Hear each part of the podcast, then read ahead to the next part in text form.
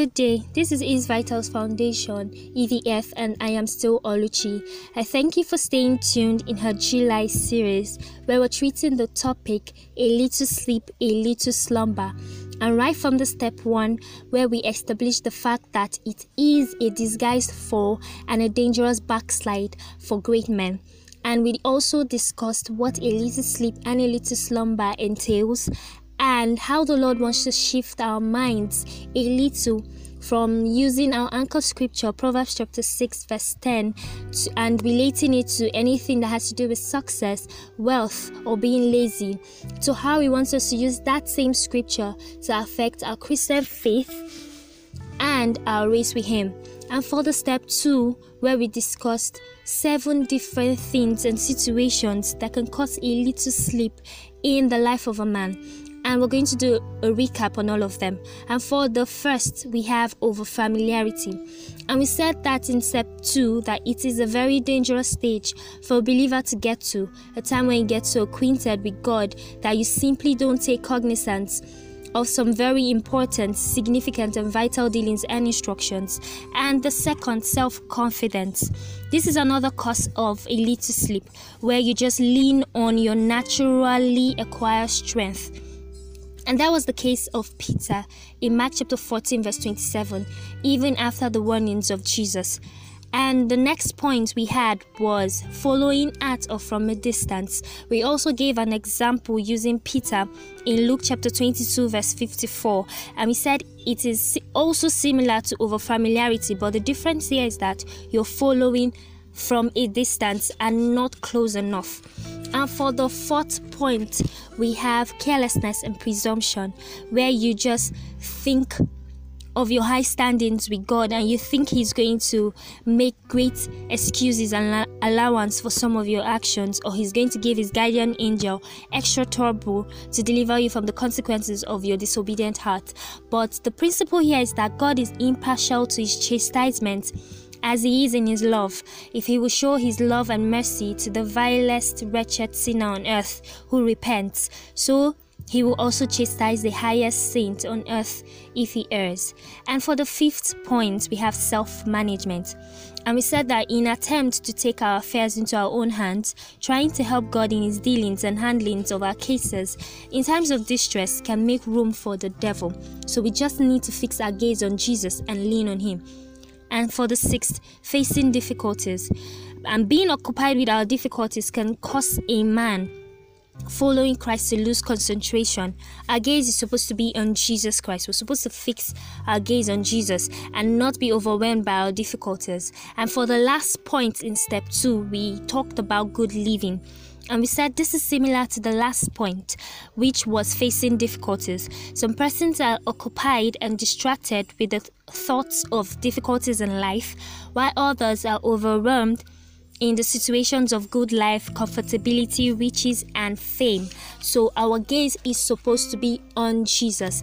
And now moving straight into the step three where we're going to discuss the devil's disguise for a little sleep. And I want us to know that these are ways and forms in which the devil can cause a little sleep or ways in which a little sleep can come to us or occur as discussed in step 2 and all these are disguises of the devil it could come in form of friends, guidance, pleasures of life, situations of life, our mindset, and even a disguise called emptiness. And we're going to look at all of these. And for the first, we have friends. Having godly people in our lives gives place for us to grow. And I want us to know that the devil knows this. He knows that the more he lets the person be surrounded by godly people who can counsel, learn together, watch each other's back, pray, and are accountable to each other, there would be or might be no room for sleep. So, most times and sometimes, He plants His agents too on our journeys and roads to destinies to cause a fall, hindrance, and delay. We have to be sensitive. Sometimes we even ask ourselves questions like, How did I even get to meet you? We must be able to discern and define every relationship and friendship and know why each person came into our lives and what's their role and purpose. If we're sensitive to this, we can avoid, reject, and put an end to some offers for friendship and even relationships. As we all know, evil communication corrupts good manners. The next point situations of life. We might think that some occurrences in our lives are natural, yes. But the devil too isn't sleeping. He can plan to frustrate the life of a man just to put the man from holding on to God or to stop the man from holding on to God. He wants to draw the man away from God, making him think that God isn't concerned about him. And that's what he almost did to Job. Pleasures of life. He can also overwhelm man with the pleasures of life. That's the devil. Comfortability and luxuries. His disguise of riches might be to take man's focus off God. I'm not saying aspiring and achieving a very comfortable life is bad, is wrong, or is a sin. I'm only saying we shouldn't let it take priority over God let it overshadow our focus or gaze, We should be on God. Mindset. Our minds are actually the first target of the devil. Once he can capture the mind of a man, he would want to manipulate it till he takes charge of all of it and he draws it totally away from God. He can disguise a relaxation of the mind and gradually steal its gaze. And to this effect, he can also disguise a feeling of emptiness. And this is leading us to the last point in this episode well, this has actually happened to me before. A feeling of emptiness can be a disguise of the devil, and also it could be a warning sign, but we'll dwell on emptiness as a disguise of the devil. The devil can create a feeling of emptiness in the life of a man chasing God. That feeling that everything you do to increase your depth in God doesn't work at all. Or the feeling that you're chasing God and you drift a little with sin. And of course, you won't or can never find your way back.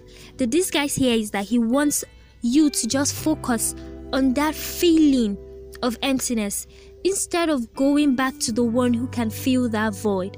When the feeling of emptiness is responded to correctly, it can become a blessing. That feeling should be a wake up call to go to God, who is the only one who can turn emptiness into fullness. The devil does not want that. He wants man to continually dwell in emptiness of God and not to focus on how to be refilled. And this is where I'm going to end in this episode. This is a wake up call to all the strategies of the devil against our moving forward in Christ and to seek God continuously and f- the fullness of life that He gives to all those who seek Him and honor Him. I thank you for staying tuned in this episode.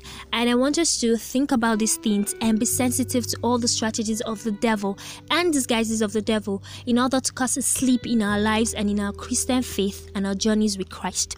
So I want you to stay tuned for the step four, which is going to be the last episode in the July series.